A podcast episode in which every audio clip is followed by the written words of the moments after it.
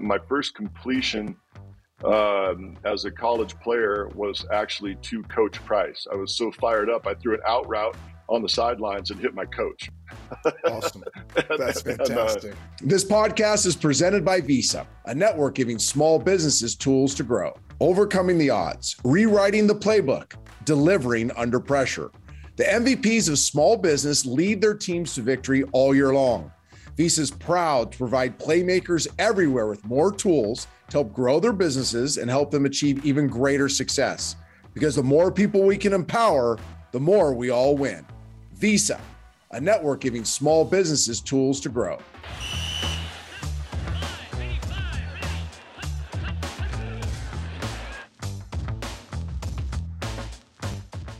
Welcome back to Beyond the X's and O's. In today's episode, we sit down with uh, Drew Bledsoe, and there is so much here. All right, where do we start? He grows up in a small town in Walla Walla. Um, dad's a football coach talks about that experience, uh, what it was like in Walla Walla. Uh, it was the only show in town, the only high school, um, like old school Americana football movie type stuff, as he explained it.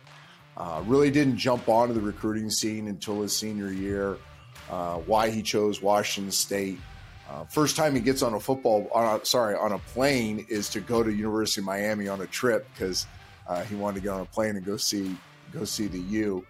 Um, how about this? His first completion in college football was in a JV game. Yes, in 1990, they played JV football games and they would go play against the local um, community colleges. That's his first completion. And then that same week, he plays in the second half of the USC game in the Coliseum. And he talks about what it felt like to be in the Coliseum, being a small town kid and looking up the Jumbotron and seeing himself on the field the journey of being the first pick of the draft. Uh, how about this? I think people forget this about Bledsoe.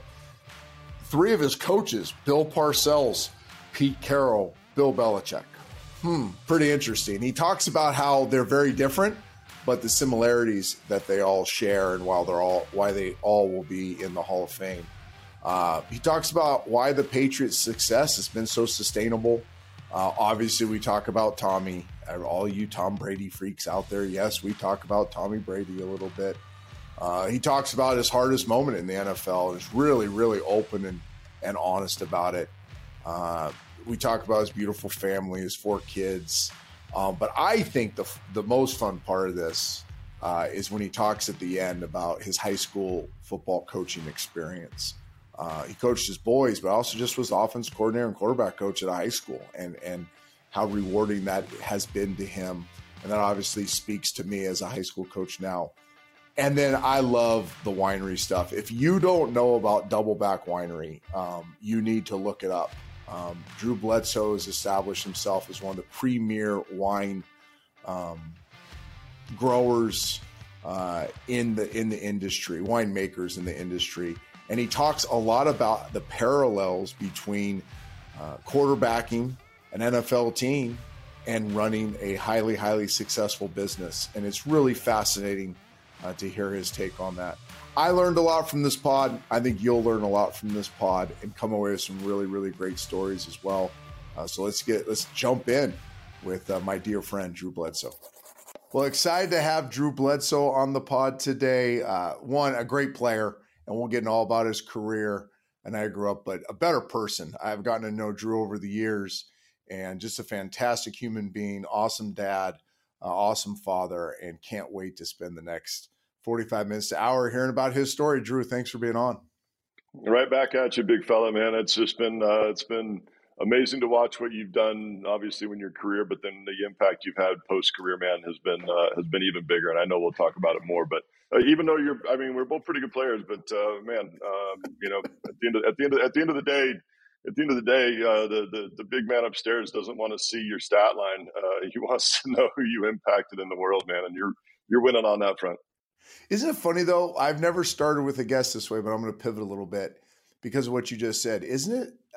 I get asked this. I'm sure you do too. Like, tell me about your career, and I think the, our careers were so important, and they shaped who we are, and they gave us great opportunities and gave us platforms. Yada yada yada.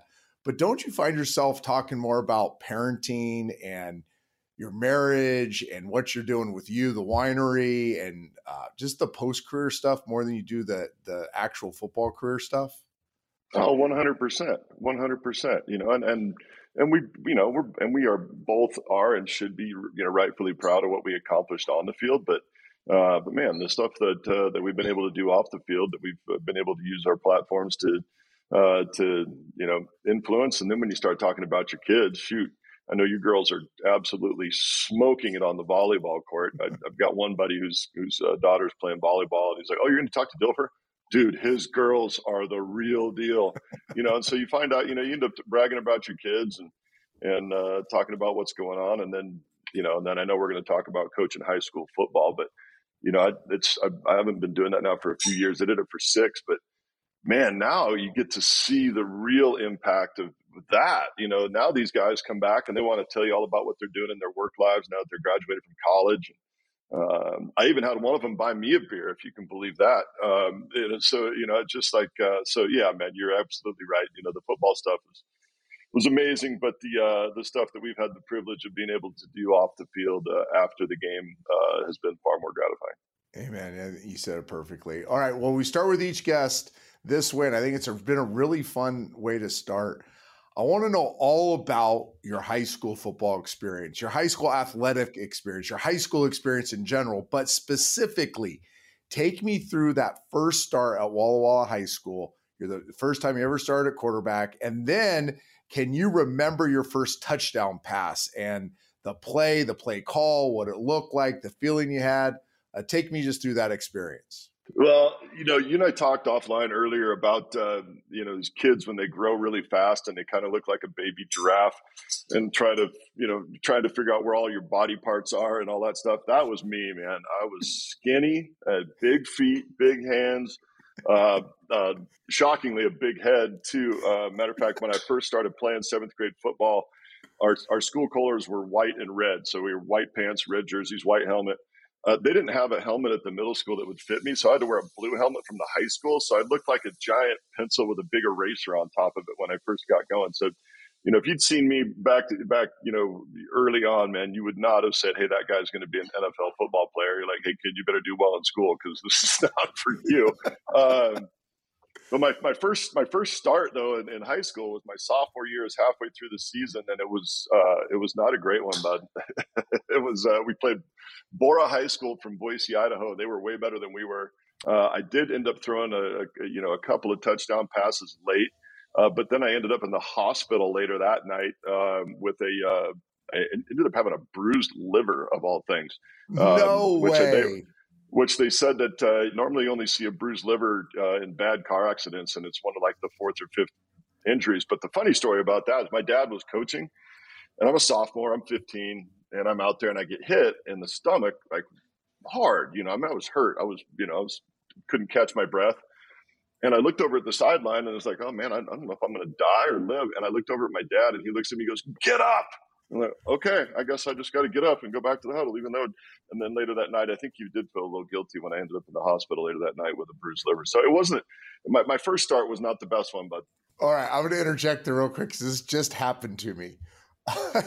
so we're at the Elite Eight the other night in Louisville, and Tori, my middle daughter at Louisville, uh, they're playing Georgia Tech, and they're in the. They win the first, they lose the second set. They're in the third set, and Tori's playing right back defense, and their monster hits a bomb and it hits Tori right in the Adam's apple, like right in the oh, throat. Oh no. And she goes down.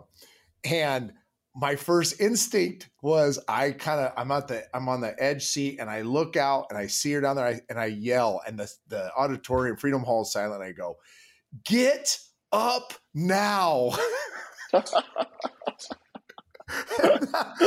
I'm so glad she never bruised liver. I'd have felt yeah, horrible. No, I, I, I, know, I know. It's just like it's yeah, you know that every once in a while that competitive guy that we were when we were uh, when we were playing uh, sometimes uh, carries over onto the uh, onto the field, and I. Um, and my, you know, my wife's right here, so she'll uh, she probably won't like that I say this, but you know, we get to find out about how competitive our wives are in those situations too. Yes, we do. Uh, which yes. is you know just absolute sweethearts, and uh, and Maura's an absolute sweetheart, and I know your wife is too. But then all of a sudden, you know, you, you watch, you sit there next to him with these games, and, and all of a sudden, you know, you see the tiger come out in them too. It's pretty funny. Sorry, babe. It's true.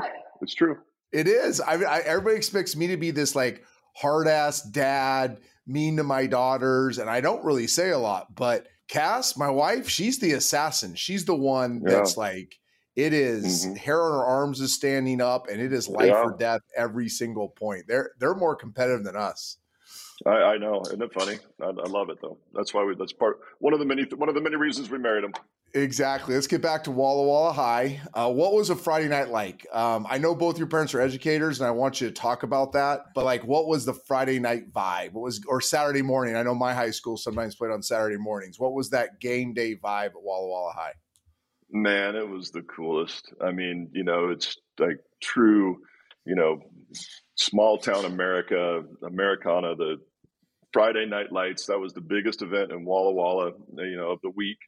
Borleske Stadium, you know, with the with the lights going, and and of course we had to play on the old baseball diamond because our you know our field was uneven and all that stuff. But um, but you know it was uh, it was it was interesting. We had uh, after I got um, drafted, we had one of those one of the sports writers from Boston came out. My dad was still coaching at at, at Walla Walla Walla High School, Walla Go Blue Devils. Um, and he and he flew out from Boston and spent um, a Friday with my dad uh, as he was going to coach high school football. I think they went to go play the Eisenhower Cadets in Yakima. He rode on the school bus with him. And he came back and he was like, "Man, I didn't know that still existed in America." You know, I mean, and this is all the way back in you know '93, um, and it's still that way today. But he was like, "Man, I, that was like going into a movie, you know, about small town American football, and that's really what it was like for us, man. And it was just awesome. And you know, one of the coolest things that I remember too, because I got to, as my dad was coaching, I got to be a part of it when I was younger, and then when I got to actually play. But we would all go, always go practice under the lights on Thursday night too, and so that oh, build up cool. would start. That build up would start on Thursday, and then Friday you wake up and you know, you know, you put on your good sneakers and your uh, your game jersey and uh, go to school in your game jersey. The cheerleaders would always you know bring something and decorate your locker and get you uh, yeah. all dialed in for the game. And we didn't get to know who they were until the end of the season, so they would come in really early, and so you come in and your lockers all decorated. Um, man, it was a it was a big deal, and it was a ton of fun. Man, it was so fun. That is really cool. Now, how many paint a, even a, a clearer picture for people that are watching that have no idea what that small town looks like? How many people in the city? About thirty thousand. You know, so okay. we had really had one high school for the for the city, so there was only one show in town. Um, and uh, you know, we were we played in the top division in Washington, but we were one of the smaller schools in the top division, so we were kind of the perennial underdog. You know, it was not exactly a, uh, a pipeline to D1 football. Matter of fact, I think I was the only D1 scholarship guy, you know, in like a decade um, coming out of Wa-Hi. But uh, uh, but it was you know it was good football. We had fun and we uh, and we got to chuck it around pretty good. But I mean, we'd have five thousand people show up at a game, so you know 20% of the population or whatever that percentage is would actually show up on Friday nights. You know, wow. so the whole city would come out, man. It was really, really fun. That's incredible. To, on road trips, you guys have like the yellow school buses and they'd put like the paper up, go Blue Devils on the side, and like caravan off to the road game, that type of deal. Absolutely. Now you have the, the rooter bus that would follow the school bus and, and uh, that we were on. And um, we had to travel far, but uh, you know, we were we we had our, our, league. We had you know schools that were an hour away, two schools that were three hours away, one that was four hours away. In our league, we actually had one school that was five hours away. So we spent a lot wow. of time on those yellow school buses.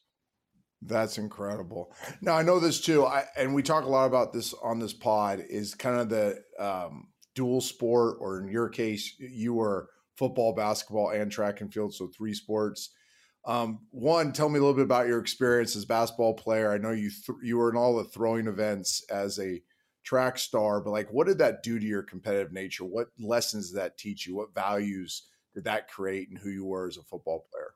Well, I mean, the, th- the first thing I remember is that there was never downtime. You know, football season mm-hmm. ended um, and basketball season had already started. So, you know, last last game, you know, playoff game, you know, season ends, you're sad, but then, you know, that's on Friday and uh, Monday you're lacing up your basketball shoes and, and, and going to work. And, and uh, the funny thing for me though, being, you know, being the the uh, princess quarterbacks that we are, um, was that on the basketball court, um, I was actually the enforcer. I was the guy yeah. that would come in and get the hard fouls and and uh, you know come in and foul their best player a couple times and then go sit back down.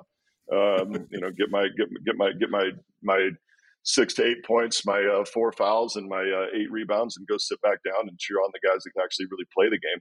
Uh, but it was just kind of funny being the uh, the princess quarterback, and all of a sudden the basketball court, you, you know, you, you, switch roles, and you're the guy that's the enforcer.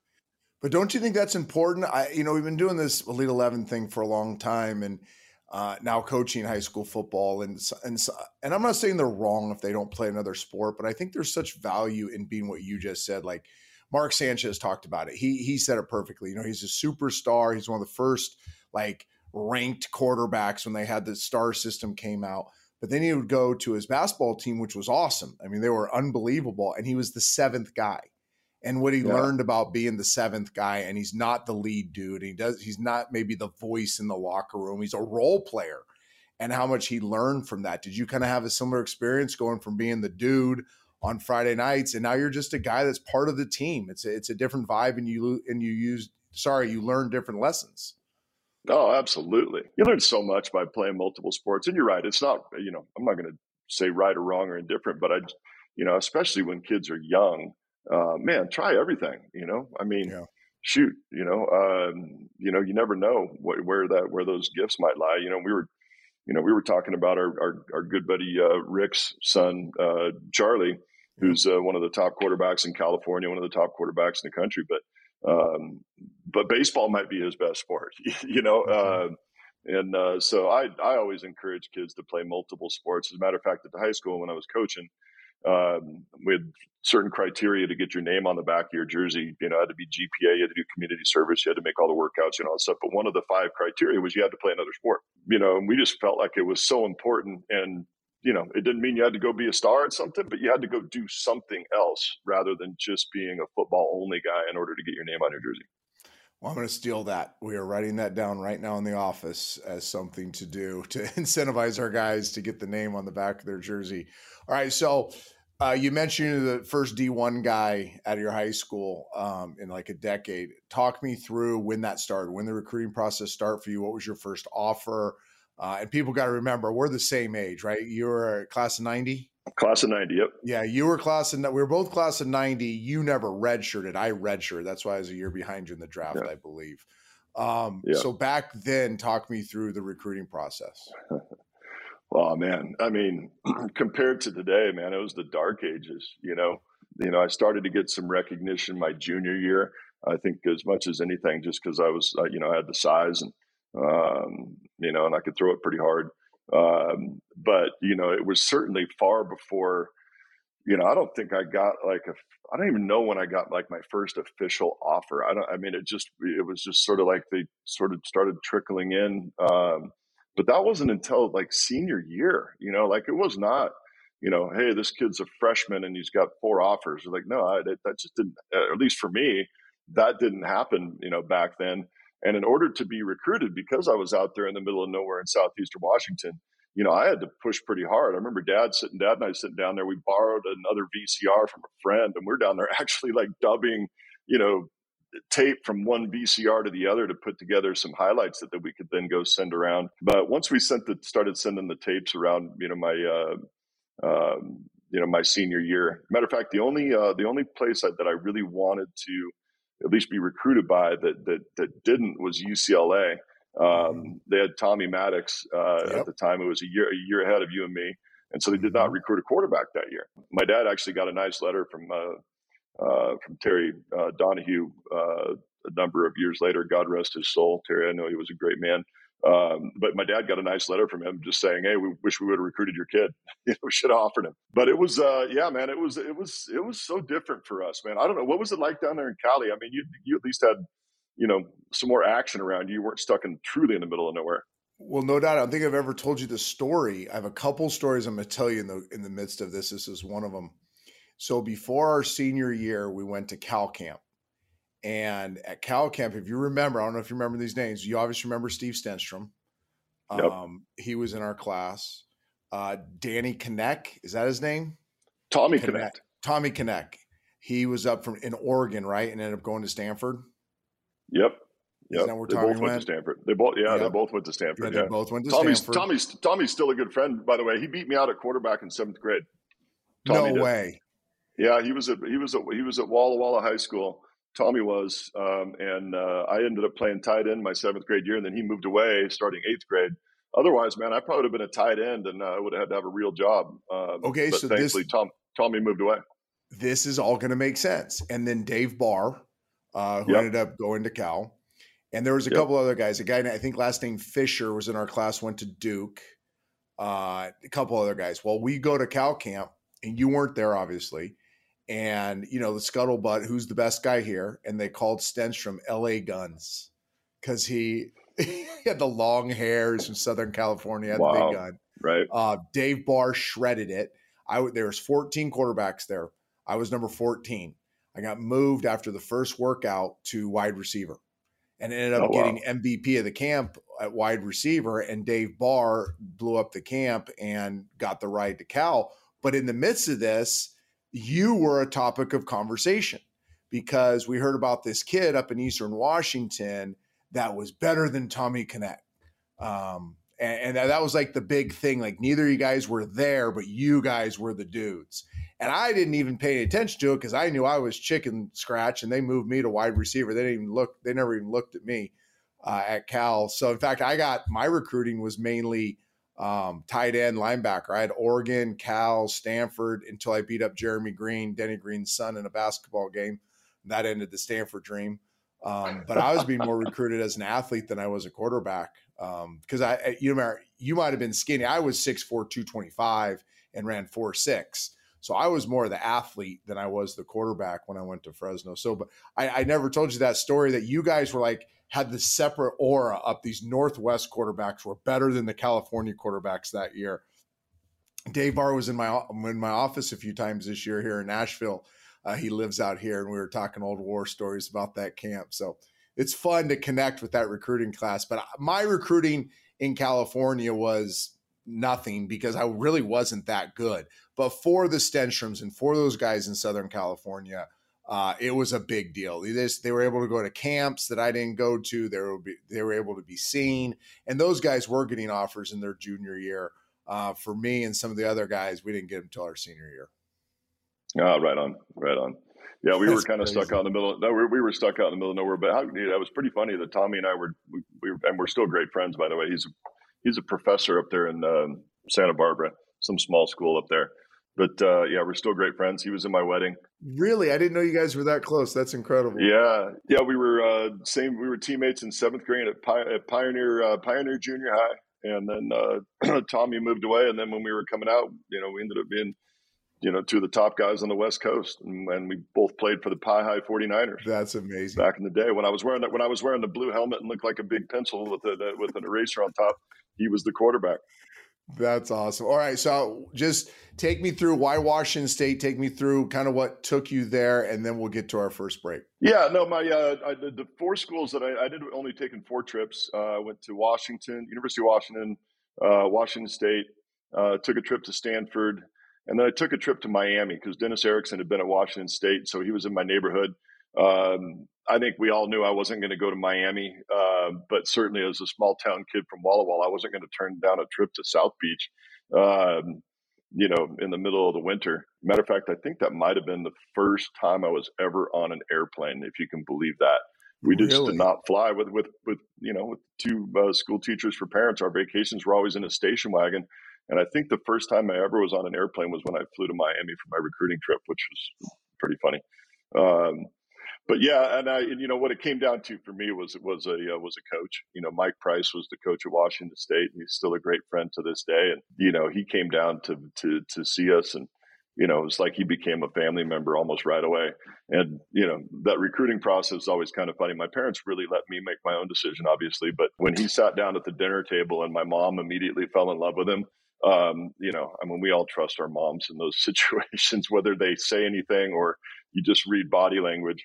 Um, but no, Mike Price was the was the reason that I went to Washington State and ended up having a great experience with him. When we come back from break, we're going to talk about Coach Price, the legend he is, the connective the connective tissue he still has with the players he coaches and Drew's incredible career at Wazoo. We'll be right back. This podcast is presented by Visa, a network giving small businesses tools to grow, overcoming the odds, rewriting the playbook, delivering under pressure. The MVPs of small business lead their teams to victory all year long. Visa is proud to provide playmakers everywhere with more tools to help grow their businesses and help them achieve even greater success. Because the more people we can empower, the more we all win. Visa, a network giving small businesses tools to grow. All right, back with Drew Bledsoe. And I told you over the break, I'm just going to tee up and let you go as long as you want, say whatever you want. But Coach Price is a legend. Um, every player that's ever played for him that I've gotten to know uh, can't stop talking about him. So here's your opportunity to brag on Coach Mike Price. Yeah, you know, Coach Price. I think above all else, coaches always talk about when um, when you're being recruited that um, they care more about you off the field than they do on the field, and it's it's a that's a mantra from all coaches that you that you hear. Very few of them actually really mean that, you know, quite honestly. Um, you know, you and especially, and I think it's changed even now, where a lot of times players become kind of commodities. Coach Price was one of those guys that really meant it, and um, he's still a great friend to this day, to not only to me but to my family. Uh, he's a guy that I talk to two or three times a year, um, and uh, is still just a great friend to this day. You know, as a matter of fact, when I made the decision, you know, to uh, to leave early for the draft, I sat down with my family, but I also sat down with him uh, and as the coach at Washington State, you know, it's better for him if I come back and play for him for another year. But we sat down and he goes, "Yeah, no, I think I think it's the right time. I think you should go ahead and go. That's what's best for you." Um, and did not push me to try and stay for another year. He knew what was best for me and put that ahead of what was better for Washington State or better for him as uh, personally. So, uh, just a, a truly great person. Left Washington State, had the unfortunate situation at Alabama. Had he stayed at Alabama, he you know, would probably be one of the, you know, go down as one of the all time great coaches ever. You know, when he got fired there before they even played a season, before they even played a game, his players who had only been with him for a few months got up and cried. Uh, and they hadn't even played a game for the guy yet. Um, and then uh, uh, actually ended up down at UTEP for a little while. And of all places, he was actually able to take UTEP to some bowl games. And I don't know that uh, UTEP has been to very many bowl games in the history of their program. Uh, but he's just a wonderful human uh, and is doing great uh, living up in Coeur d'Alene, Idaho. Uh, I still see him pretty frequently. That's amazing. Where'd you start on the depth chart? I'm just curious when you got to Washington State. Uh, I was three at the start of the season. There were two quarterbacks that had played the year before, Brad Gossen and Aaron Garcia. Aaron went on to be one of the greatest arena football players of all time. Um, but they both had played and, and uh, had, had done well the year before. But uh, kind of midway through the season, um, you know, got the call from uh, from Coach Price that uh, that I was going to they were going to play me. so funny story. We back we had JV games back then. All right, you could go play a JV game, and we go we would take a JV team and we would go play against the uh, the the uh, community colleges in the Northwest. We went to play we went to play Walla Walla Community College in Walla Walla, of all places. So I was back on the same field that I played on in high school um, against the community college. We had a bye week, and he came and he told me, he goes, "All right, you're going to uh, you're going to go ahead and play the JV game down at uh, down in Walla Walla, um, and then um, we're going to start you second half uh, of the um, um, of the USC uh, game." So we went down to USC, and it was set up before the game. That's coming out of the second half. I was going to uh, I was going to um, start the second half, and and uh, came out and proceeded to throw my first pass, uh, my first completion um, as a college player was actually to Coach Price. I was so fired up, I threw an out route on the sidelines and hit my coach. Awesome. That's fantastic. and, uh, went on to play the rest of the game and uh, and then uh, started the next week against the Beavers at Oregon State and then uh, you know started the rest of the way. That's incredible. What were the nerves like for that first start? Oh, dude, man, it was such a trip, Trent. You know, I mean, and you know, small town kid, and all of a sudden I'm in the Coliseum, right? The L.A. Coliseum, and I remember so distinctly running out onto the field, and I dreamed about that moment for so long uh, I mean, I was only 18, but you know, you, but, for most of my life, I dreamed about, you know, playing big time football. And so I felt like I was in a dream. Like I, I, didn't feel like it was real as I was running on the field. And all of a sudden I looked up and on the Jumbotron at the end of the stadium, I could see myself on this big screen. And that's when I flashed back, like, oh, this is actually happening. Like, you're actually doing this. This isn't the dream that you've had forever and ever. You're actually on this field now. So you better tighten it up and get ready to play. That's incredible. And you guys had a pretty innovative offense. I mean, this is 1991, correct? This is the fall of 91. It was 1990. Sorry, fall of 1990. Fall, fall, yes, fall. fall of 1990. I mean, it was still two back offense for the most part and run, run, play action, third and 12, max protect, drop back and throw three man combos between your X, Y, and Z. But you guys, if I remember correctly, and I could be a little wrong here, but you guys are a little more innovative, more of an 11 team, spread people out a little bit, put an extra receiver on the field, had some different combinations of two by two sets. Uh, am I correct there? Like you guys are a little more. Oh yeah, absolutely, man. We, we, were we were uh, we were among the first to. Uh, Coach Price was among the first to really start slinging it around. We yeah. were single back. We were single back almost exclusively, um, and then we would uh, we would. A big part of our offense was to motion to empty, so we were empty a bunch, you know, back yeah. in 1990, uh, and uh, slinging it around, and um, it was a lot of fun, man. We were uh, we were throwing it before throwing it was cool. Yeah. Well, speaking of throwing it, I, I get asked all the time what's my favorite football game I ever played in, and I always refer to our matchup in Fresno. Yeah. By the way, you're the only person ever beat me at home in my college career. Um, oh, is that um, right? Yeah, one loss at Bulldog Stadium. You know, we need we need to we need to uh, we need to sit down sometime, have a couple beers, and put that game on. Because uh, I think, if I remember right, I think there were four lead changes in the last two minutes. Yes, I mean it was it was a true shootout. Uh, it was insane. It was like now we see it what twenty five times a weekend now. So I think the modern day football audience would be like, eh, that looks like a typical Thursday night ESPN game or Saturday game or Sunday game. But back then, it was incredible. I don't know what the final score was. I think I know you guys ended up with more than us, uh, and you threw you dropped a dime in man coverage the lat when you finally got the ball back at the very end to beat us. Um, but I, that was one of the funnest games I'd ever played in. And for me, you were way more established than I was at that point. And for me, it was like, okay, that's the big dog. That's the guy I'm chasing. I need to match him right. blow for blow. And uh, it, it, I just think, I don't know why I even brought that up, except that – uh, in my memory bank, right? You play all these years of college football, you play all these games in the NFL, you have your high school experience of all the games I played in. That is probably the most um, memorable, memorable in terms of what it did for me as a player, even though we lost. One hundred percent, man, and it was uh, it was truly, you know, you hear people say whoever had the ball last was going to win. That's one of those games. Whoever had the ball last was going to win that game, and thankfully we had it last.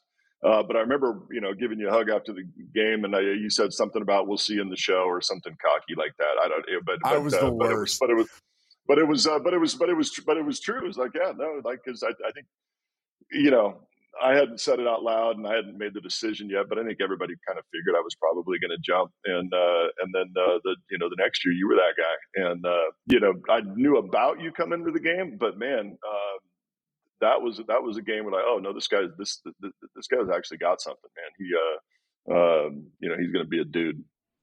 that was crazy. What um, what was like in your college career? Because you you had a, I mean, you really had this like dream college career. You start as a freshman, halfway through your freshman year, you leave after three years. You're the first pick of the draft. You had to have gone through some bit of adversity in college. And maybe it was off the field, maybe it was on the field. I don't know what it was, but I got to believe something was really, really hard in your college career. Can you enlighten us on that? Well, the first one was um, my freshman year when they decided I was going to be the starter. Okay. Um, because you had Brad Gossen was a fifth year senior.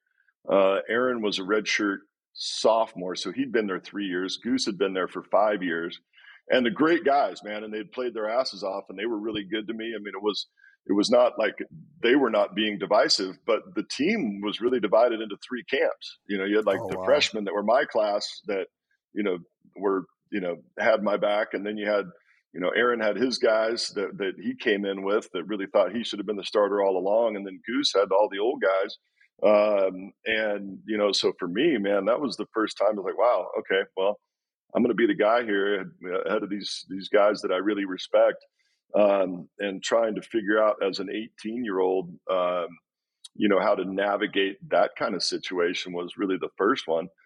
And then, quite honestly, man, my second, so that first year we finished three and eight.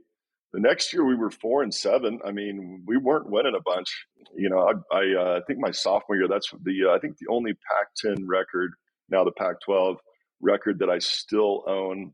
Um, I think, um, or uh, the most times ever sacked in a season. I think I got oh, sacked wow. 56 times. I got sacked 56 times in 11 games.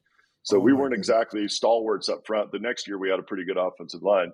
Um, but no, I got my ass knocked off my sophomore year. Uh, and then uh, my uh, my junior year, um, we came back, and that's when we uh, that's when we were bettered. You know, finished. I think we finished eight and three or something like that, or nine well, that and makes, three. That makes a lot of sense because losing's hard. right?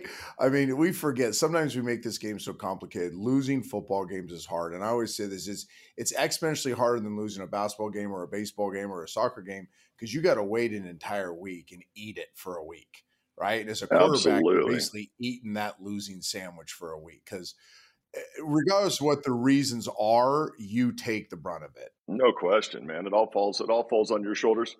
Yep, and all those coaches in the office finding a way to blame you, and no player wants to take the responsibility, even though he missed six assignments and dropped two balls or missed nine tackles. Somehow it's the quarterback's fault. So losing is hard. So just the fact that you have the divided camp as a freshman uh, with guys that are good dudes and older, and then you didn't win a lot your first couple years, I, I can now understand how that hardened you.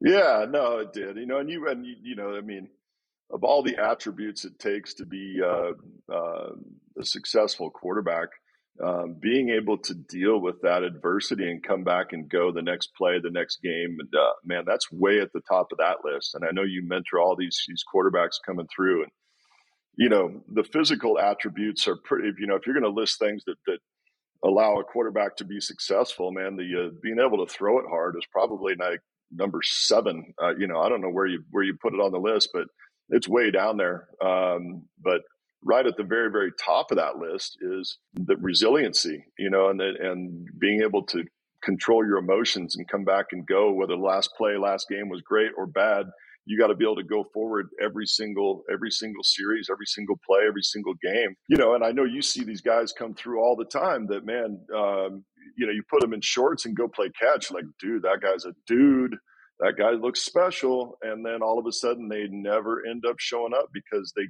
can't handle that adversity. They can't deal with the inevitable failure that comes with playing quarterback. And also can't can't then deal with, as you said, sometimes it's not your fault, but you still have to wear it because you're that guy. And uh, guys that aren't able to stand up underneath that pressure are just never going to make it, regardless of what they look like in shorts playing catch. Amen. And I'm actually going to add a little commentary to that before we go to our second break. Um, it's been amazing. I mean, we've had the greatest that ever lived on this show, you being one of them. Not one time has a Young or an Aikman or a Favre or a Bledsoe mentioned in their journey, oh man, my arm was awesome right? or I could yeah. throw it better than the next guy. We all know we could, right? But not once mm-hmm. does that come up in all the, I think this is episode 20 now. And not mm-hmm. one time have the best of the best that have ever lived put throwing a football higher than what you just put it at seven. And yet, we go to these recruiting services, and yet guys are still getting recruited on how they spin it. Now, I say this you have to throw it well enough, you have to be big enough, you have to be athletic enough. You have to be tough enough. You have to have enough traits. But you just said it perfectly. It's all the other stuff. Um, it's the intangible stuff. I always say it's maybe the hardest thing in my experience. And you tell me it, you can agree or disagree here. I thought the hardest thing wasn't the media. I thought the hardest thing, whether it was high school, college, or the NFL, was walking into the locker room after a, the next day after a loss. So not immediately after the loss, but the next day after loss, after everybody had read everything, after everybody made all their excuses, after everybody had found a way to blame you, whether you played good or bad, you walked in that locker room the next day and every eye was on you on how you were going to react because you're eating the crap sandwich. Is that kind of fair to say? Oh, totally, man. You know, and then you um, and then you you know you sit there with the entire offense and watch the film, and the film don't lie. You know, uh, and uh, you know you sit there and and you know you make a but you make a bad play, and it's there for everybody to see, and you got to wear it, and you got to own it, and you got to step up and say, yeah, man, um, game would have gone different if I hadn't done that, um, and you got to own it, and it's yeah, and you're right. The outside stuff is one thing. You know, you can compartmentalize the outside stuff. They usually don't know what's going on anyway. Um, and you know, I mean, you and I both played some pretty bad games that we won, um, yes. and we both played some yes. great games where where we where we lost. Um, you know, and and you know, you go in and you play your ass off and you don't win, and you still have to wear it publicly. That's all outside. But if you come back in and even if you won the game, and you could put on the film and like, man, I really played bad, but hey, thank you guys. You know, really pick me up. You know, um, but you know, you got to sit there with your teammates and you got to wear it. And uh, you know, you're the one guy that touches the ball every single play, so it's a it's a heavy burden, and you can either stand up under it or you got or you hide from it. If you hide from it, man, uh, it, it, doesn't last very long. But you know, you think about. I mean, look at so you look at at at, uh, at Peyton for example. Late in his career, dude, he won a world championship and Trent, you and I can both go out right now without warming up and throw it better than he could throw it when at the end of his career. Like yep. I know, I know Elway had to have been just like sitting up there watching this, like, dude, I'm 54 years old and I can go down and throw it better than Peyton can right now. But because he did all the other stuff and anticipation, leadership, you know, all of the real quarterback things, you know, the throwing thing was was kind of secondary. Can you imagine how good uh, Peyton would have been if he could throw a spiral?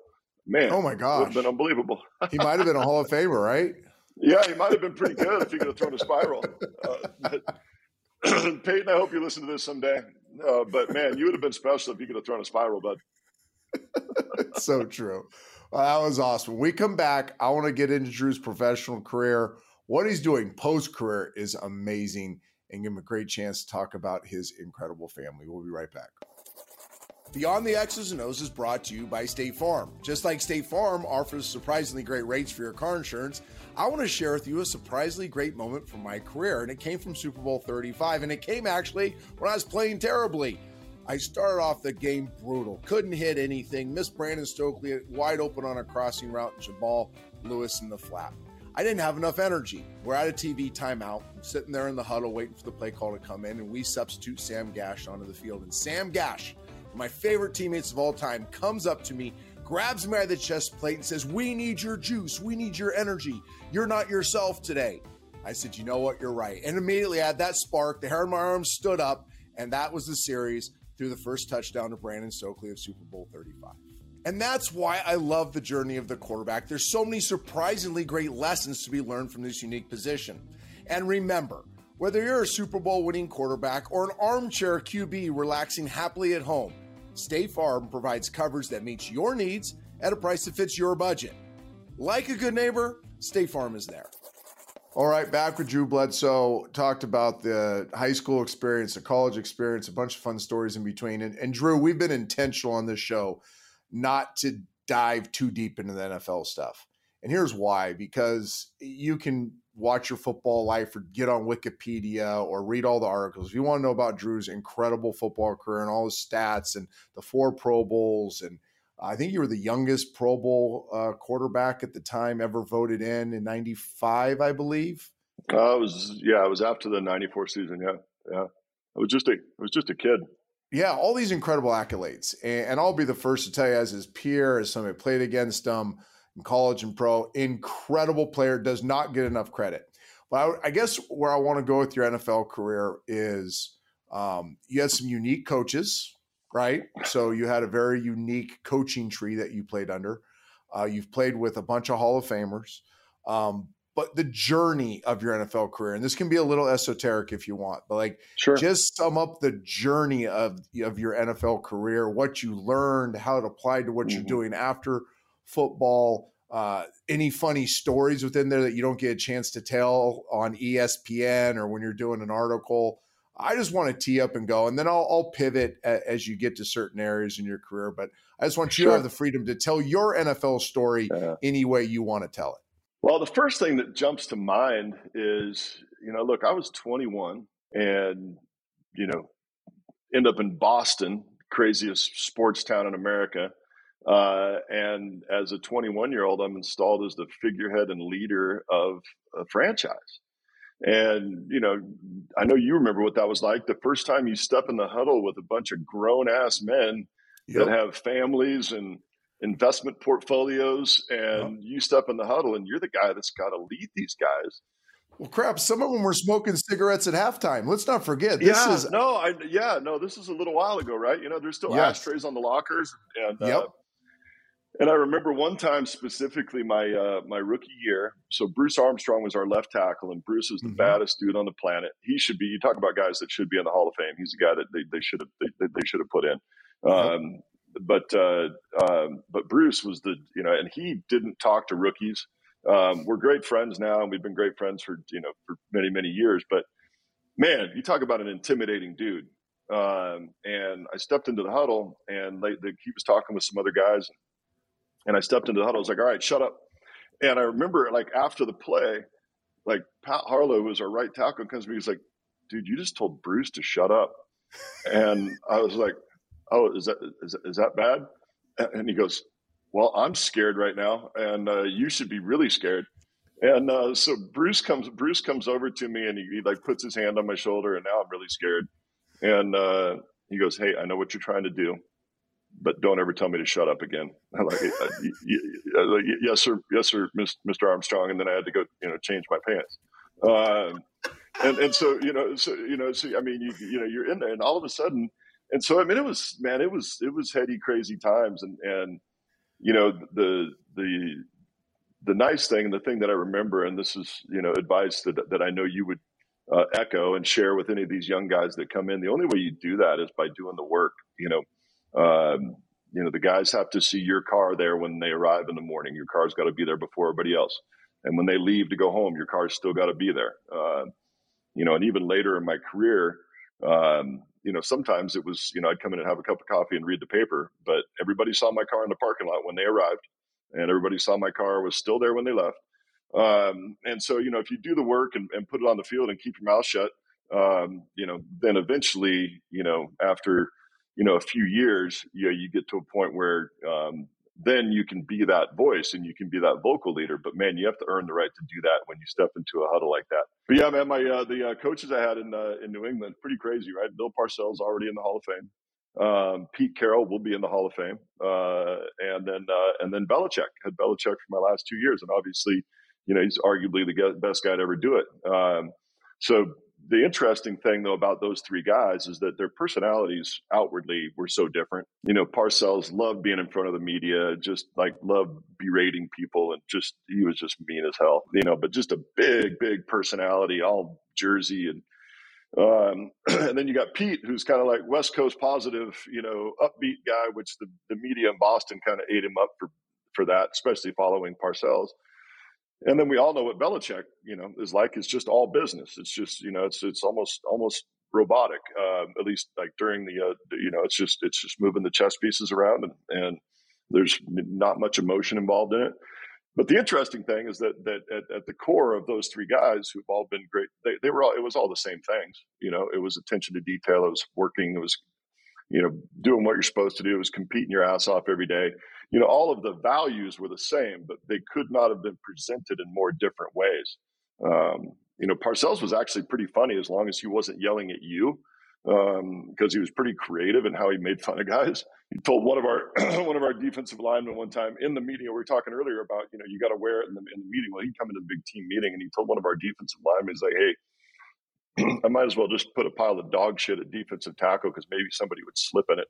Um, and, and, everybody's just like, oh, dude, uh, okay, that's really funny, but I'm glad it wasn't me, you, you know.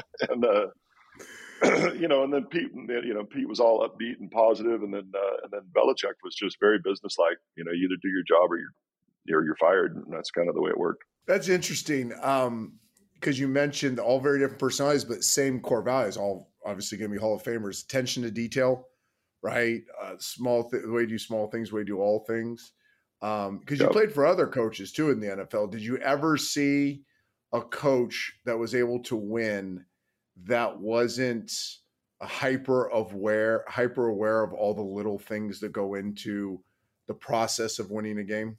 No, man. There's the you, you, know the NFL, man. Every I mean, every single game, and it's always so funny. I know you get this question all the time, just like I do. Do you think Alabama could beat you know Jacksonville?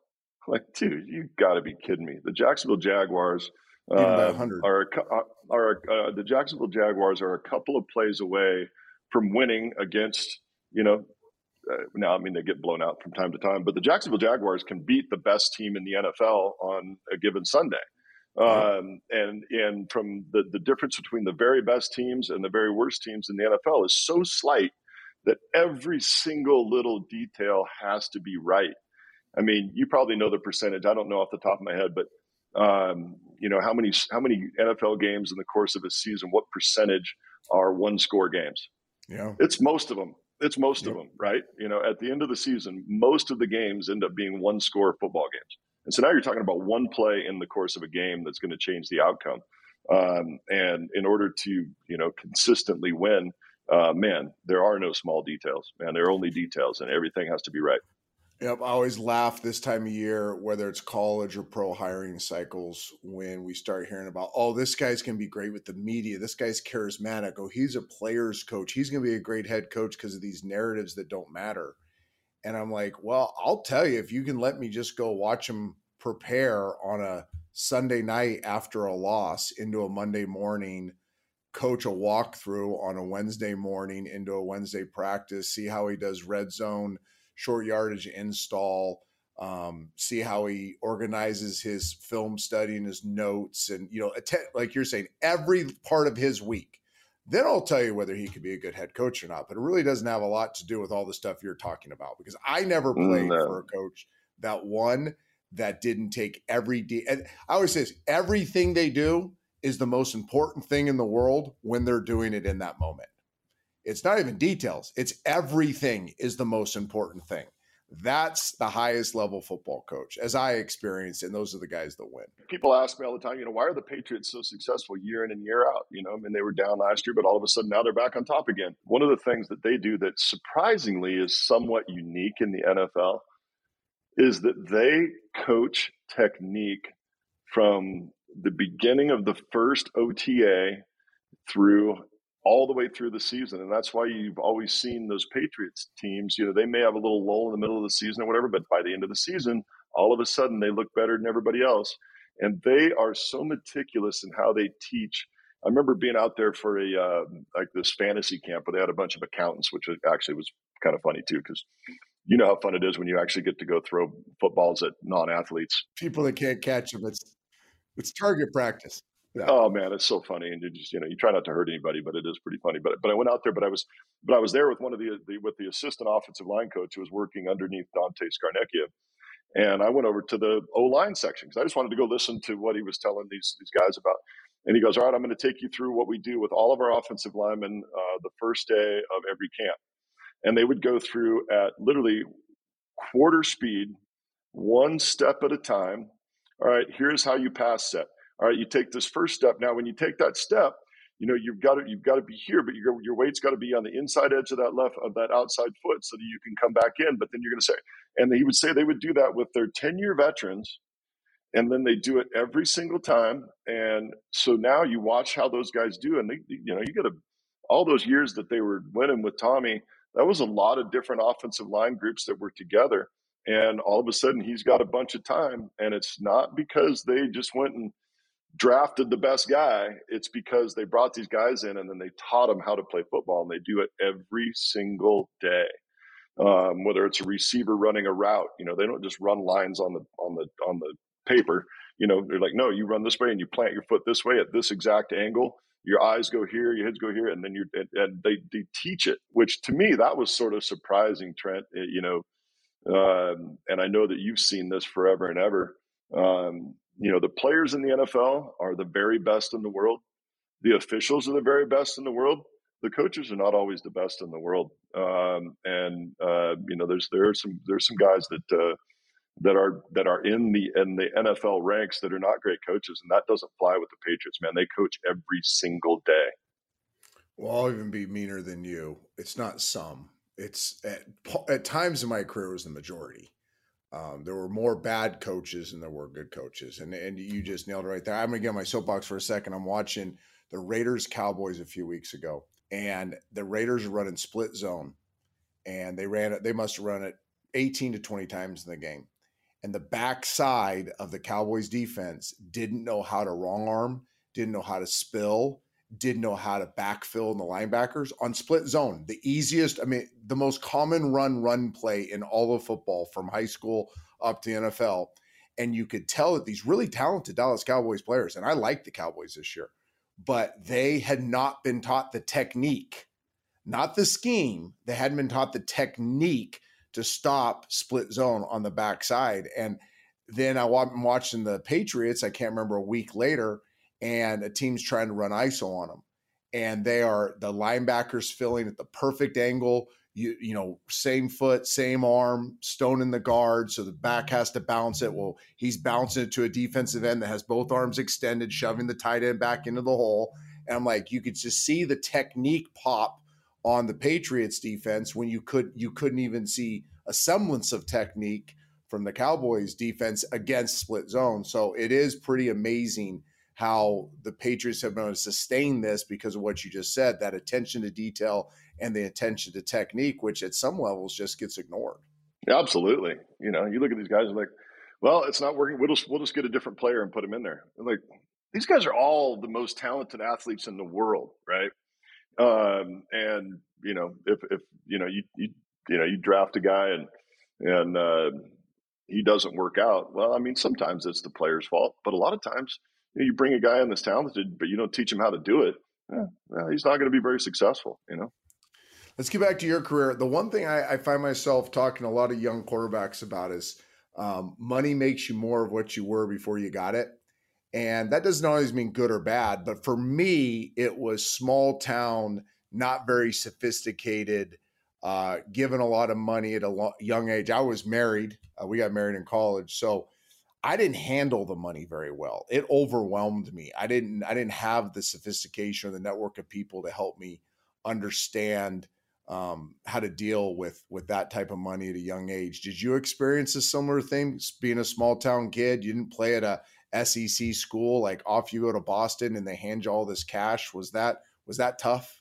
My mantra uh, now is money and alcohol reveal character. Uh, yeah. you know, like it makes you more of you said it. You know, makes it makes you more of who you are. You know, thankfully for me, I mean, we you know same deal. My, my parents were school teachers. We didn't know anything about yeah. money.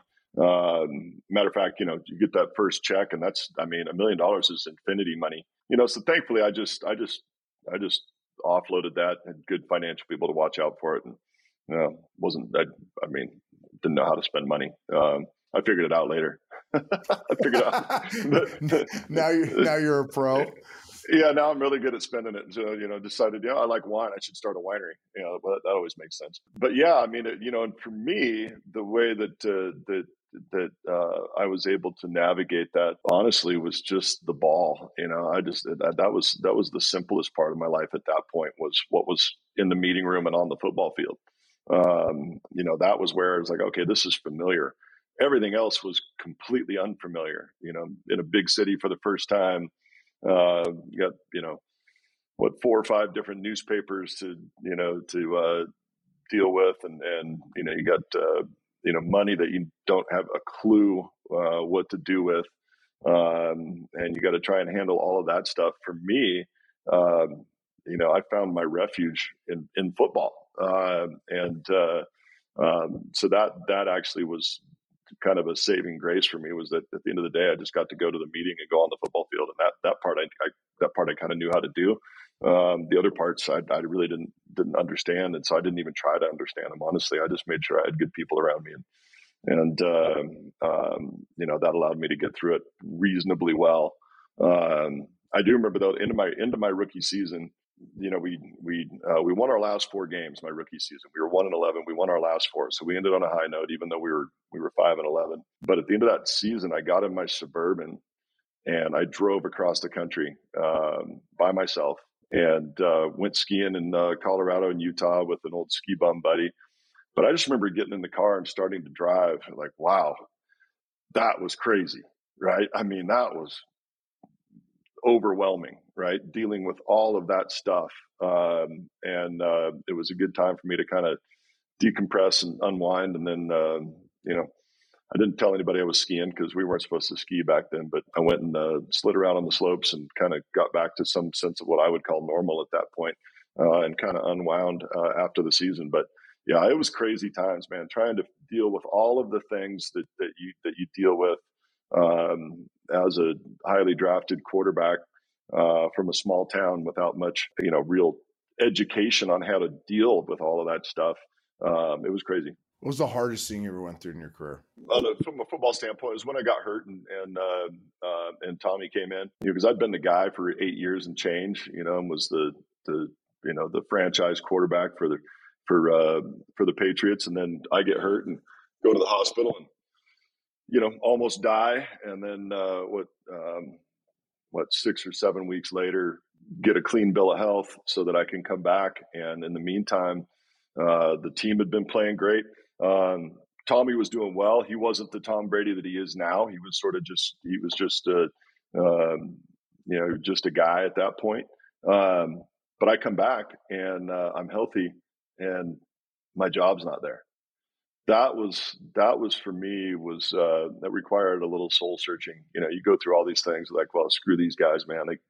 I'm gonna, I'm just I'm gonna retire. They can't treat me like this, and and all of that. But thankfully I got my head straight after uh, after a day, came back, went to work, and, you know, supported Tom. Which you know, by the way, it was easy to support him because he's a good dude. You know, if he was a if he was a jerk, you know, it would have been a lot harder.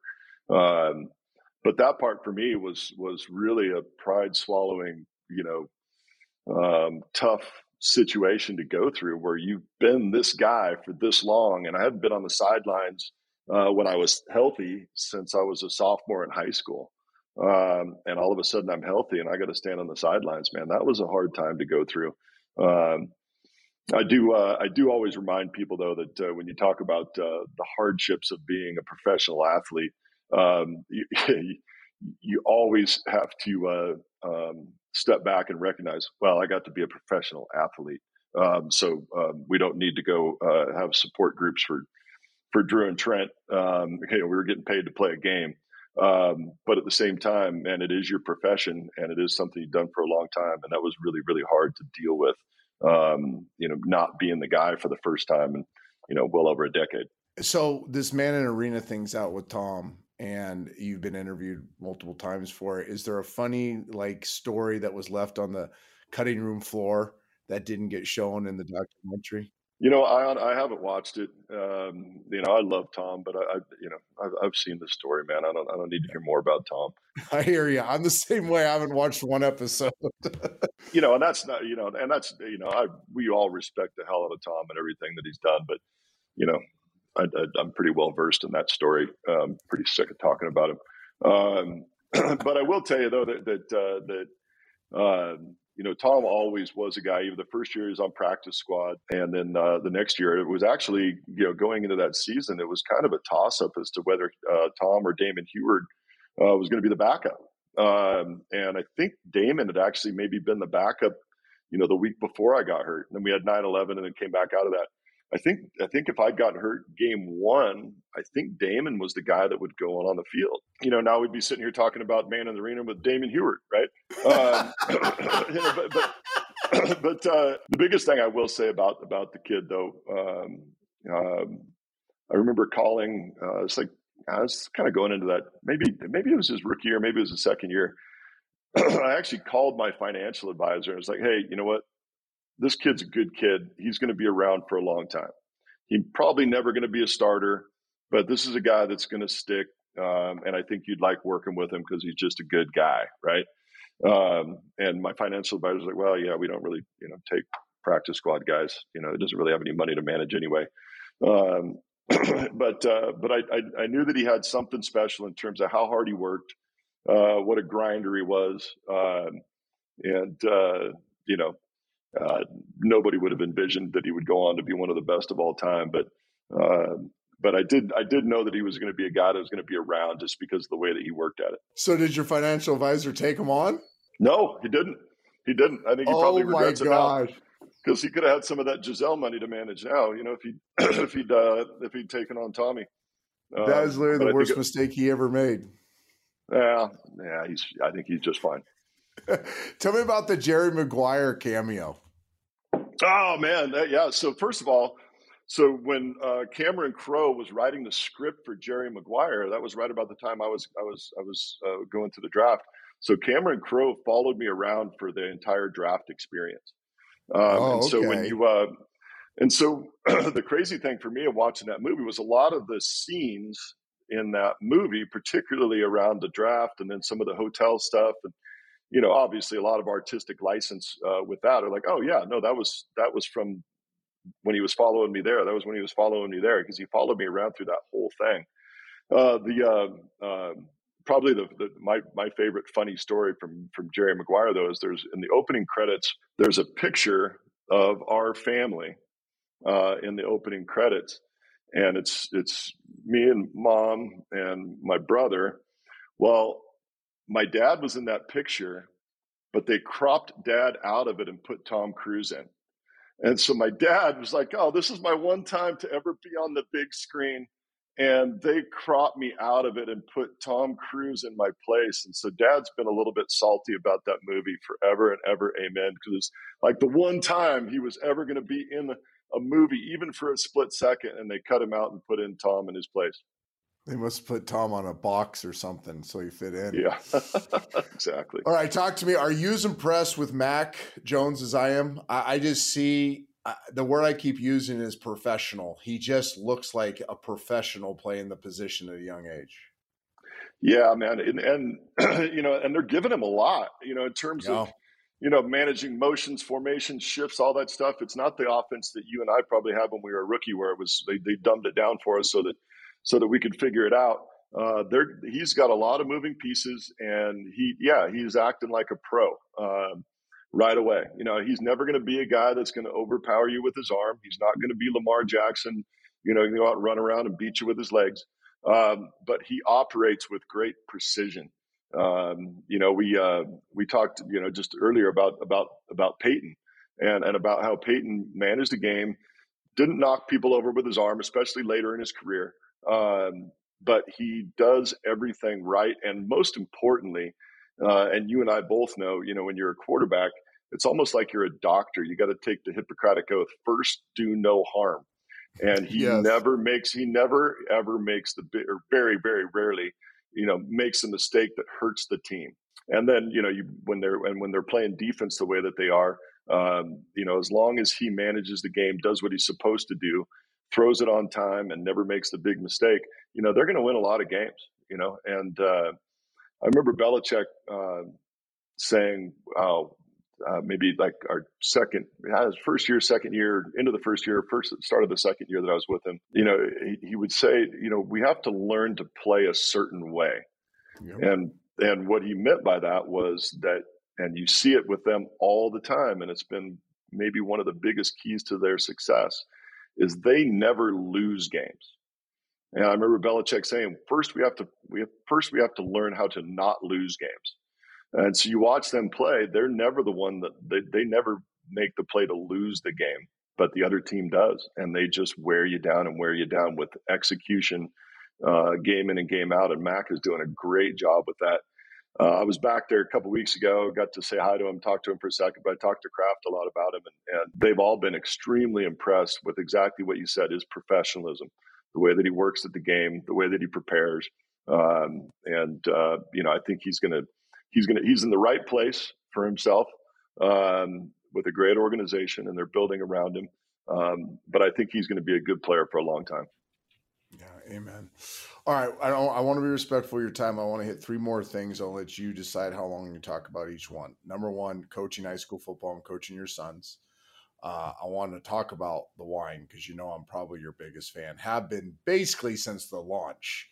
Um, and then just your family, and you can take that any direction you want. Um, yeah, I want to hit those yeah. three things and go. You know the the coaching thing, and I know that you um, you know you're uh, officially now you know coaching uh, at, at, at, but you've been coaching for a long time with the Elite Eleven, with all the quarterbacks and, and, and all of that stuff. And, and, I think the thing that um, that impressed me most the first time I brought my son John down there, I think we are in Oakland, uh, and I got to hear you talk to the guys.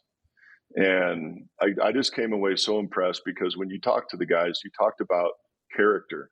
You talked about all of the non-throwing, non-physical parts with these guys that have all the physical parts because they're they're there um, and I came away so impressed with uh, with how you had approached that with those guys. And for me, you know, coaching high school football, um, you know, we did win, um, but winning was like just the happy side effect of talking about character, work ethic, uh, execution. You know, being a good teammate, being a good person, you know, being good in your community, being good at home, um, the winning becomes the the kind of the, the side effect of that because you get to teach these guys lessons in a football environment uh, that are hard to teach outside of that environment.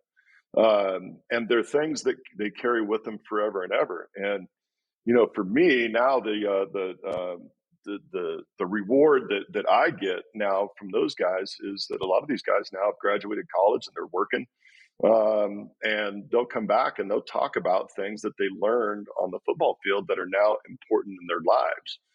Um, and coaching my kids, you know, was also it was also cool because there are certain things that you can say to your own kids, you know, my own sons, uh, in a football environment that you maybe can't say around the dinner table, um, and uh, you know, impart lessons to uh, to to my uh, my sons and to their friends um, you know, in a football environment that you can't necessarily, uh, um, you know, maybe say in another environment. So I just think it's so important, Trenton. And then it's, you know, I know football's been under attack for a long time, um, and it doesn't have to be just football. It's whatever you, you know, when you're a part of something where you're a part of a team and learn what that's all about, whether that's the band or whether that's drama or whether that's you know another sport but being a part of something like that is so important. And you know that mentor role that you and i are blessed to be in with these kids is so important and so gratifying. Um, you know and and and for at the school that we were at you know there were you know there were you know a lot of kids that, that went home and had two parents and, and had a pretty nice life at home but there were a lot of kids that didn't. And so this football environment and the coaches you know that becomes their family. And when you see those kids that maybe didn't have a positive male role model in their lives and they go on to uh, to have success man it's the most gratifying thing i've ever done. And i um, you know my dad did it for 30 plus years and i told him after like two years in i was like oh yeah now i understand why you did this.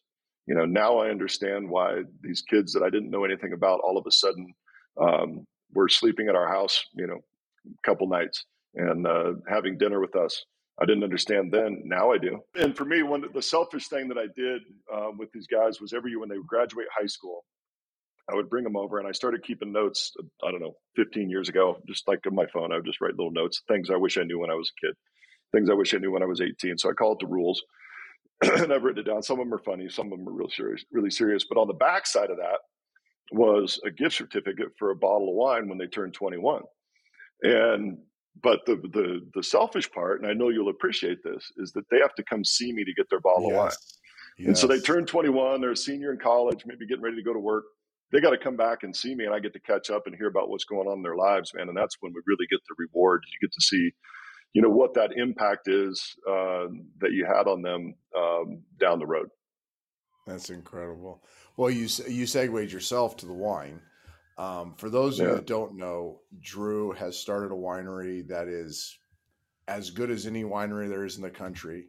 Um, his Doubleback label, as well as other labels he has, are incredible.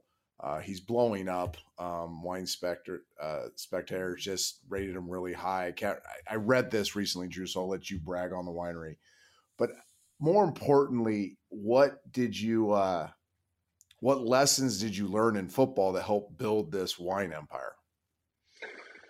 You know, it's been really gratifying, uh, Trenton, and, and this is and this kind of ties back to to coaching and what what you and I've had the privilege to do. Um, is that a high level at a, at a at a high level at a thirty thousand foot level, quarterbacking a football team and running a business are the same thing.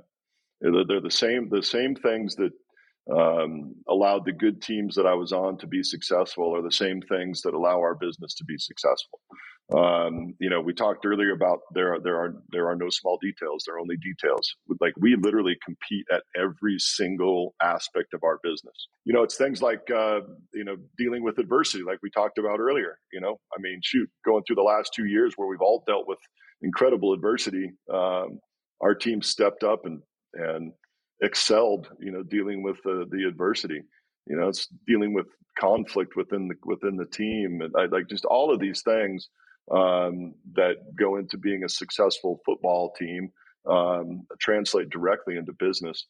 Probably the most meaningful part for me, though, um, over the past couple years, um, is that we've made we've we've embarked on this sustainability initiative, which you know that's a big word. You hear it thrown around a lot. Um, the obvious part is, you know, being sustainable with the environment, and we do a lot of things on that front. Um, you know, we try to create ecosystems in the vineyards where, um, you know, we encourage, you know, a natural environment rather than having to use pesticides and herbicides and so on, and so we don't have to spray because of the environment we create. But the more meaningful part has been the people sustainability piece of our business.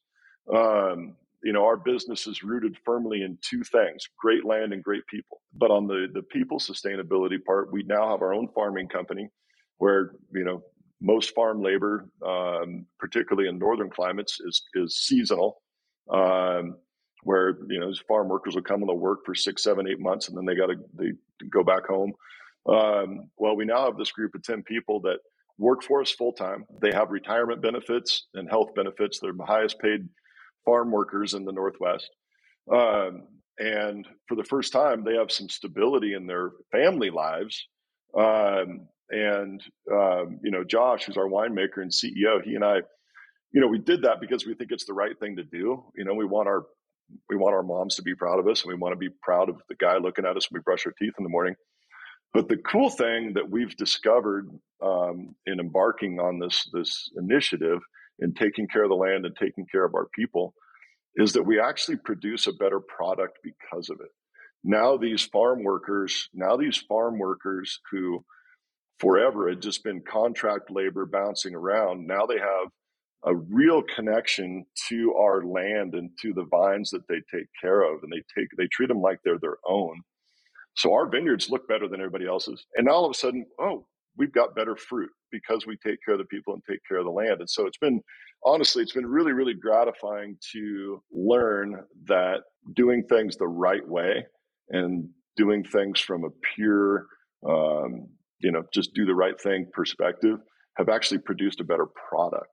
And that part we're really, really proud of because it's like, okay, we're going to do the right thing because it's the right thing but doing the right thing actually ends up with better juice in the bottle. And now we're like, man, that's such a great win. So that, that, that part's been really, really gratifying. That is awesome. I'm so glad you had the chance to talk about that. I, I had no idea, and I follow Doubleback pretty closely. So that's that's incredible. All right, on our last moments, Maura and the kids, brag on them, give them the shout out. Oh man, you know, hey, we we uh, we are uh, um, we are uh, uh empty nesters. Um, yep. Healy was our youngest, off to college, and all of a sudden now we're we're trying to get used to that. Although my wife did go shopping today because all the kids are coming home, and she's like, "Wow, it's the first time I had to actually really fill up a shopping cart in quite a while." Um, so that's been an adjustment. Um, two of the boys actually have jobs, if you can believe that. We got two no off the way. payroll. Yeah, real jobs. On, like you're not paying got, the Amex anymore. Well, let's not get carried away. But they, they, they, never they, they, never they never really leave. But uh, so yeah, they're they're both uh, down in uh, uh, they're actually both down in San Diego. Uh, Stu, our oldest, got a job or got a, a degree in wine business. Um, so of course, I was thinking he'd come back and go to work for the family biz, but of course, he's working for an internet startup. Um, because why would oh, you come back and work for dad? Naturally, uh, and then and then uh, John's working in commercial real estate. Um, Henry just got back from studying abroad in Spain, um, wow. and uh, he, uh, of course, was really, really missing us. So we had to go visit him. Um, yes, and uh, and got to take my folks over there to go uh, to go visit him, and then uh, Healy, our daughter, is at Colorado College, um, and uh, she's playing basketball and lacrosse at uh, Colorado mm-hmm. College, and so we got to go. Uh, we've been able to watch her play some hoops, and she's doing well and having a lot of fun. So yeah, the kids are all good. You know, if you're only as happy as your least happy kid, um, so far so good, man. Um, but and then um, you know, my wife still likes me most of the time. It's kind of that I feel like if she's happy with me about 80% of the time, I feel like I'm winning. If she was happy with me 100% of the time, then, uh, you know, I'm just not trying very hard.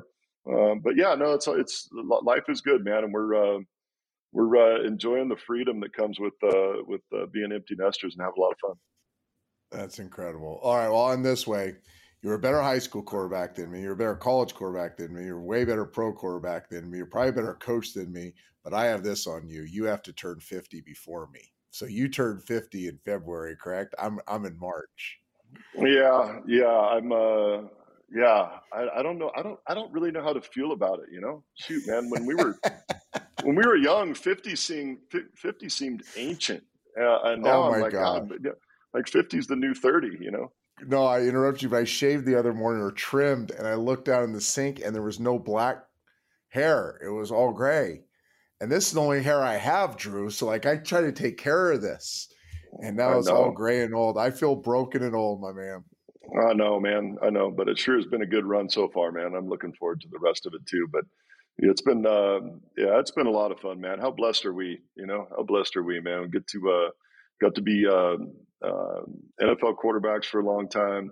Um, you know, great families and and uh, uh, and now get to uh, you know get to go back and, and put it back out there coaching kids and and uh, you know trying to trying to put positive stuff into the world man. It's uh it's been a blessed life and and uh, I never take it for granted man. And I know you don't either. You know it's uh it's really been a hell of a run and and and I'm enjoying it and looking forward to the next chapter you know? It's uh trying to see what's around the next corner and you know who knows what that's going to be but it's um it's all been it's all been a good run so far and and uh, uh, man i sure appreciate it.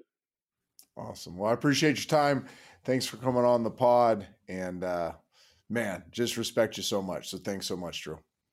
Likewise man. Love you and uh look forward to uh getting out there to nashville and pouring some wine for you and your friends out there. And by the way 100% appreciate the support um I know you. Uh, I know you buy a ton of wine from us every year, and and uh, always appreciate it, bud.